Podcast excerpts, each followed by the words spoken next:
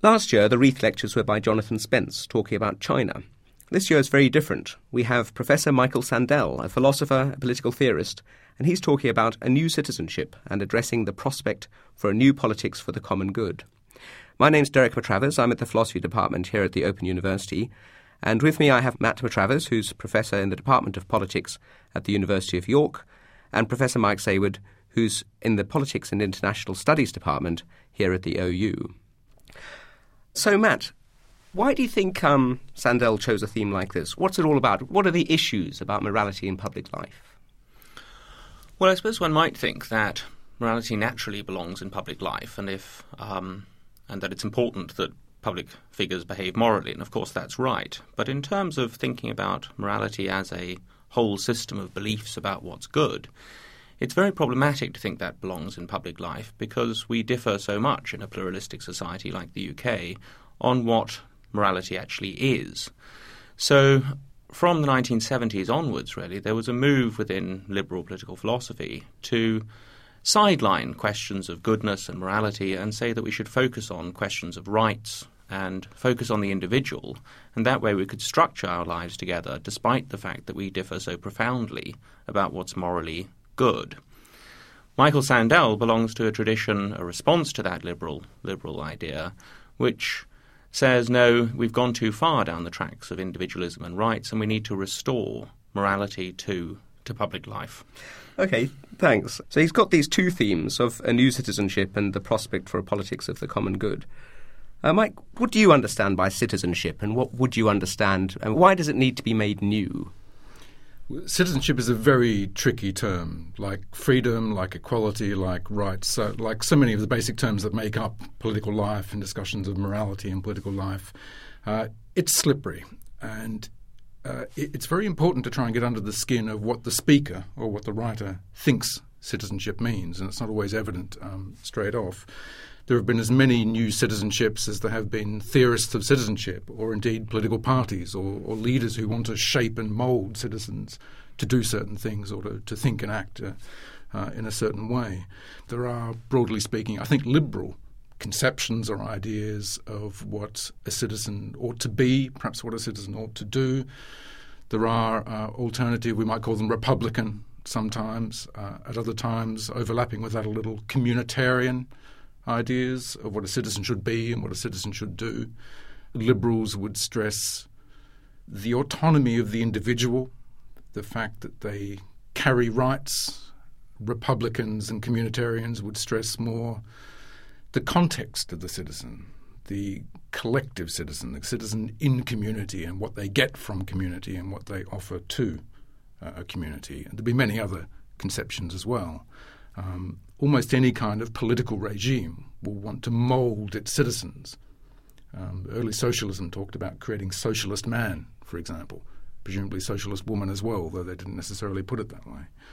I think Sandel's idea of a new citizenship seems to be a particularly American. I think there is something quite located and American about the kind of uh, discourse that he is involved in and it certainly um, it keys into, in some ways, Republican and communitarian thinking about individuals' obligations to community, responsibilities to community, recognition of the fact that individuals don't arrive in the world pristine and separate, but arrive within groups and within families and within localities, mm. which kind of make them, in part, what they are as citizens. So it's kind of embracing and recognizing, I think, that fact. So he, the new citizenship for Sandel and and others. Um, Benjamin Barber is another American political theorist, for example, who has similar thoughts from a similar kind of background uh, in the U.S.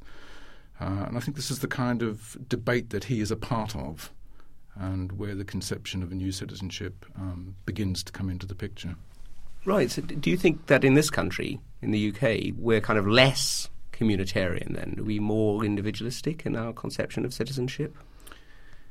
Traditionally, the US has been seen as the classic site liberal individualism, um, which goes along with another theme we'll come on to a little later the, the um, legitimacy, the broad legitimacy in US society um, that markets and market exchange and the operation of individuals by their own steam, as it were, in the market is is seen as widely credible as a way of life. One thing that communitarian theorists and philosophers say is that um, whatever we think about how separate and autonomous an individual we are, we simply are the products of our communities, and we ought to recognize that and take responsibilities from that basis. So, in that sense, if you're a Brit or French or if you're American or, or Senegalese, it makes little difference at recognition that you are a particular product of a specific uh, community. The other side of it, it is more the side your question refers to, I guess, is um, whether there is a, a, feeling of community.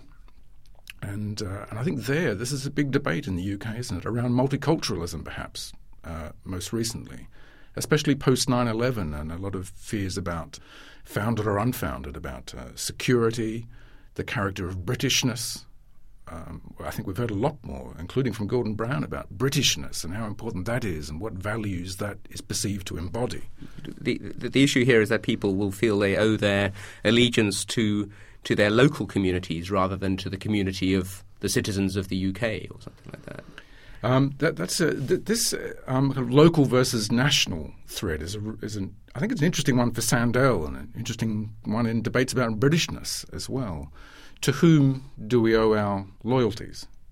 The answer to that question in, in Western thinking, and I think in Western practice, to be overgeneral about it, for a long time has been the nation. That's your primary kind of location of identity.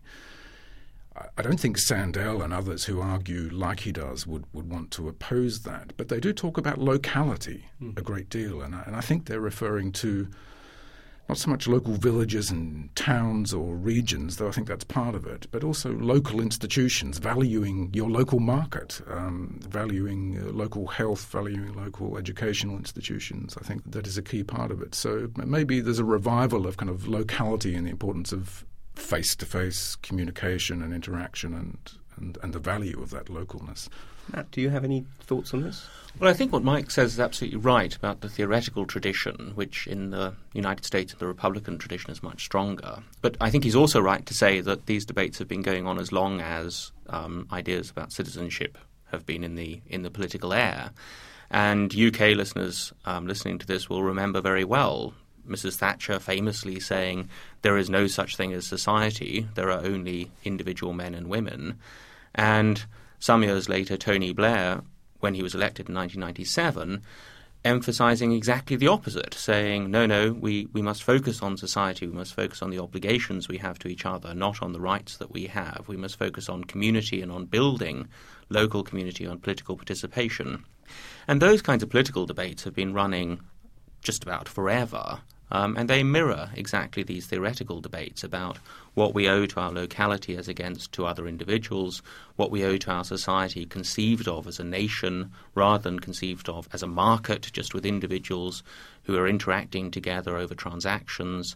And that debate has been mirrored in the debate between the Conservatives and New Labour, and now, interestingly, is mirrored in the debate between David Cameron and those who oppose him in his own party. Cameron, like Blair, has emphasized exactly these same communitarian themes and themes of obligations rather than rights, and, contra Mrs. Thatcher, themes of society rather than the individual.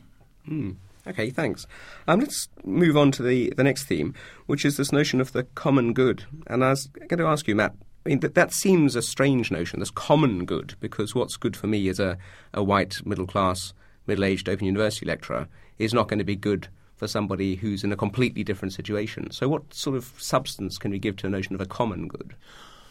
Well, it seems odd in a sense to say that there is no notion of the common good. I mean, we all feel that there are things that are good for certain kinds of entities that are not just good for the people who make up those entities. So there's an idea that something might be good for, for example, Arsenal football team, by which we don't just mean that it's good for the followers or the particular players currently for Arsenal football team.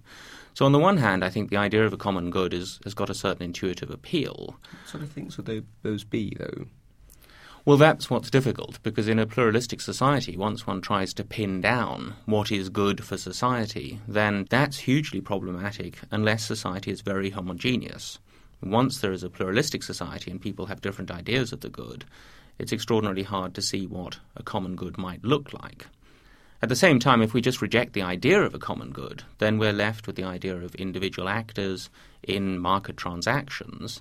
And many people who've watched the recent financial crisis will say, what goes wrong when you have individuals who only think of themselves as market players and only think of themselves as engaged in self interested transactions is that a notion of the common good, a notion of what we're working towards together, is lost. So we're really torn between, I think, wanting an idea of a common good, wanting some sense that it can't just be about each of us pursuing our own good and hoping that the invisible hand works it all out for us. We're attracted to the thought that it can't just be that and there must be some idea of the common good. But the trouble is, whenever we try to pin down the common good, there's an immense danger that it's defined by those who have power, by men, by the political elites, by the dominant religion, and it'll exclude those who are more marginalized. I don't think there's an easy answer here. I don't think one can simply eradicate reference to the common good in public life. That would seem extraordinarily strange. But references to it become almost vacuous because once we try to give it content, it becomes extremely difficult. Okay, just ask one more question, then I'll bring Mike in. But well, how do things like the National Health Service fit into this? Because you'd think the National Health Service is something that everybody might need, no matter what their position. Is that just a, an element of the common good? Well, it's part of the British political tradition to think of it as an element of the common good. And of course, for many, many years, until it became completely laughable to say it, politicians would always preface what they were going to say about the National Health Service by saying the National Health Service, the envy of the world. And anyone who had been to France or Germany knew that it wasn't the envy of the world. It was a terrible, dysfunctional system which wasted money and had filthy hospitals.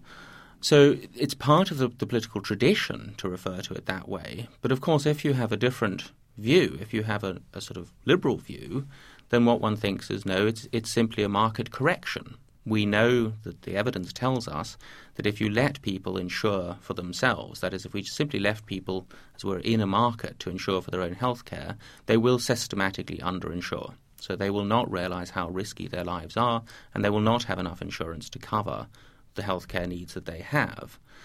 Now, in a liberal view, that's simply a market failure. Because of lack of information and irrational behavior on the part of individuals, there's a market failure to take out proper levels of insurance. So the state steps in and provides a mandatory insurance. You can't opt out. You can't say, I don't want to pay my taxes, I'll take out private insurance.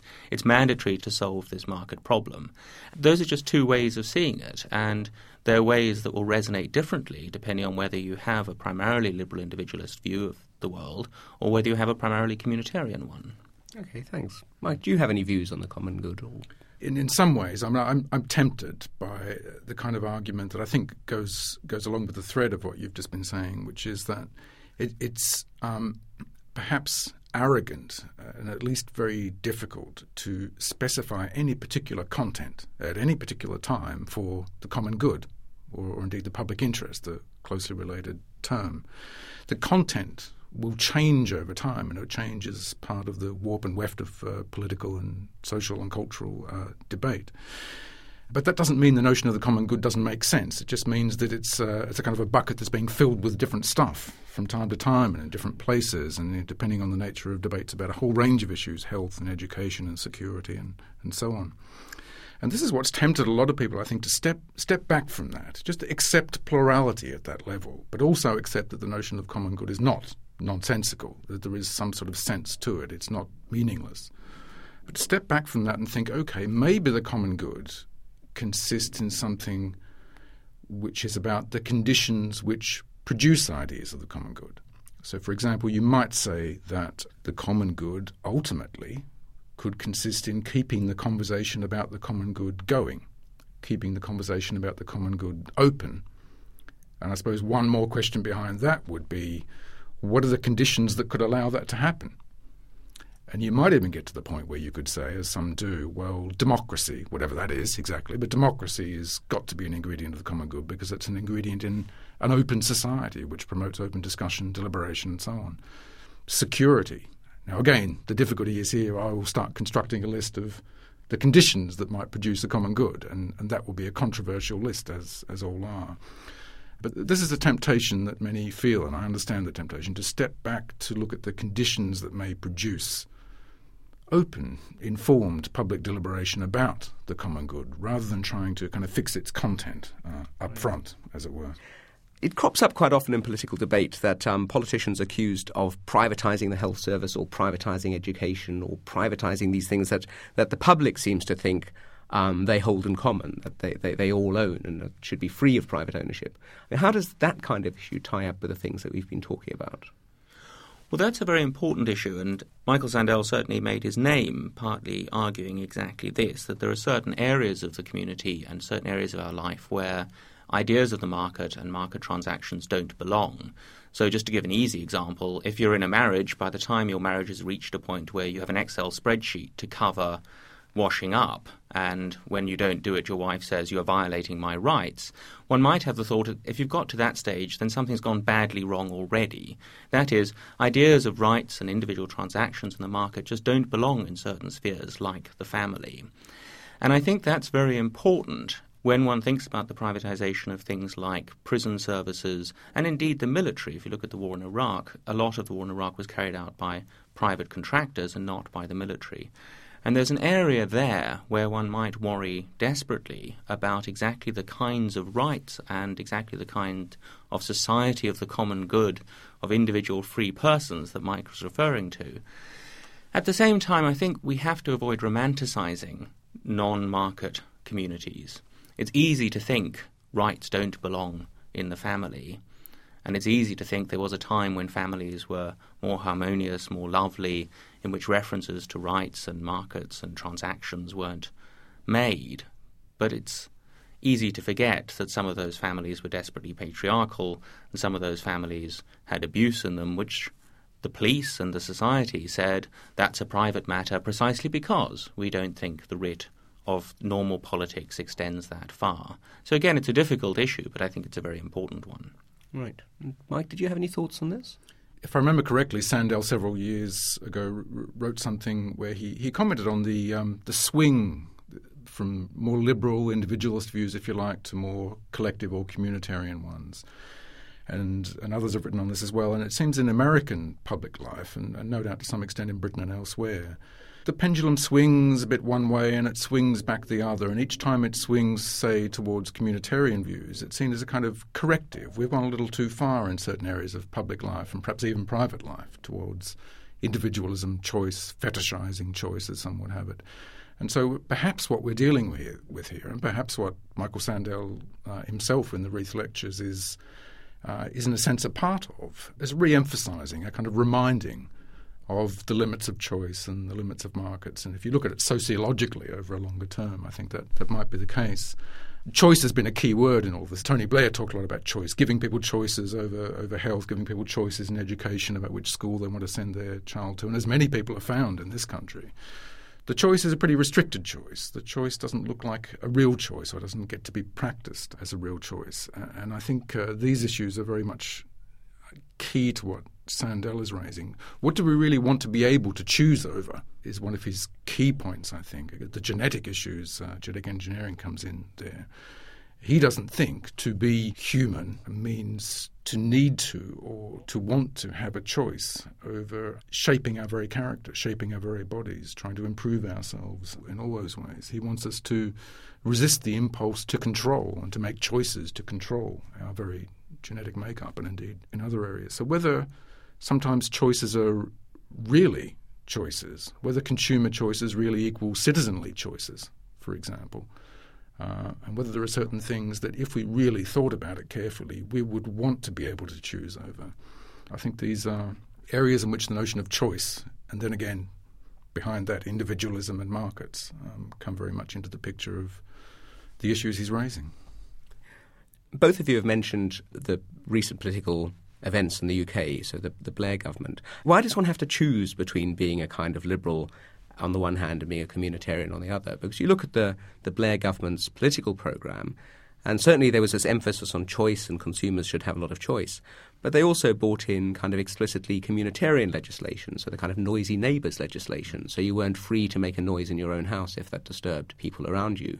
So if there you've got a government that says, oh, we can be liberal about this and communitarian about this, is this all a kind of big political theorists division that the rest of us don't recognize?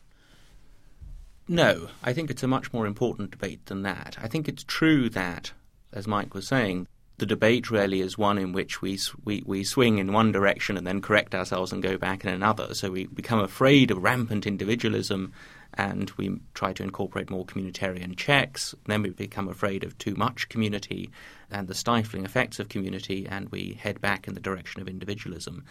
But there are genuine policy choices here that make an enormous difference. So, just in the area of multiculturalism, for example, there are questions of faith schools, there are questions of what people should be allowed to wear to school, there are questions of the mechanisms and techniques for slaughtering animals, where questions of what is right to do and questions of what people think it is good to do, different faith communities, for example, do conflict. And those are hard questions. So, whilst, of course, it's very easy rhetorically for a politician to stand up and say, we want to give people choice over the National Health Service, but we want them to exercise that choice responsibly as citizens, that sentence makes sense, and it takes a political theorist, in a sense, to see the tensions within it. There are much more explicit policy areas where you can't have it both ways and you can't have your cake and eat it. You have, in the end, to side with liberal freedom, conceived of as the freedom of autonomous individuals, or the importance of community and allowing communities to behave in ways which we might not other we certainly wouldn't accept if they were just the preferences of particular individuals. Thanks. Mike, do you have anything to add? Yeah, just one other angle on that is that one secret of some of this might be that it makes no sense to be a strong individualist liberal without also having a communitarian streak, and vice versa. And if you think, for example, of the idea of a free market. Um, the free market, many would think, is a bit of a misnomer. Um, free markets don't just spontaneously arise and erupt and begin to operate. Um, they are, this is putting it too strongly probably, but they are creatures of states, states and law and systems of courts, setting up laws about contract and exchange and so on, do establish the ground rules of the market. In a sense, the market, the free market as we think of it, is is a product of a it's, a community product. It's a it's a collective product. The conditions are created for this would be free market to operate, but it's free within, as it were, those communitarian roots, boundaries, uh, restrictions. So at one level, certainly when it comes to talking about markets, um, there is a, a strong blending between various norms which we'd otherwise identify as perhaps opposing each other, liberal and communitarian. Great. Thank you very much. If you want to join the debate, then there's a forum on the Reith Lectures at www.open2.net. And there you'll be able to find links to various other things, including an interview with Michael Sandel on a topic we haven't covered, which is the ethics of sport and genetic enhancements. And also, if you want more general information about the Open University, then just go to www.open.ac.uk slash study. And uh, so thanks to Mike and Matt, and uh, thank you for listening from the Open University.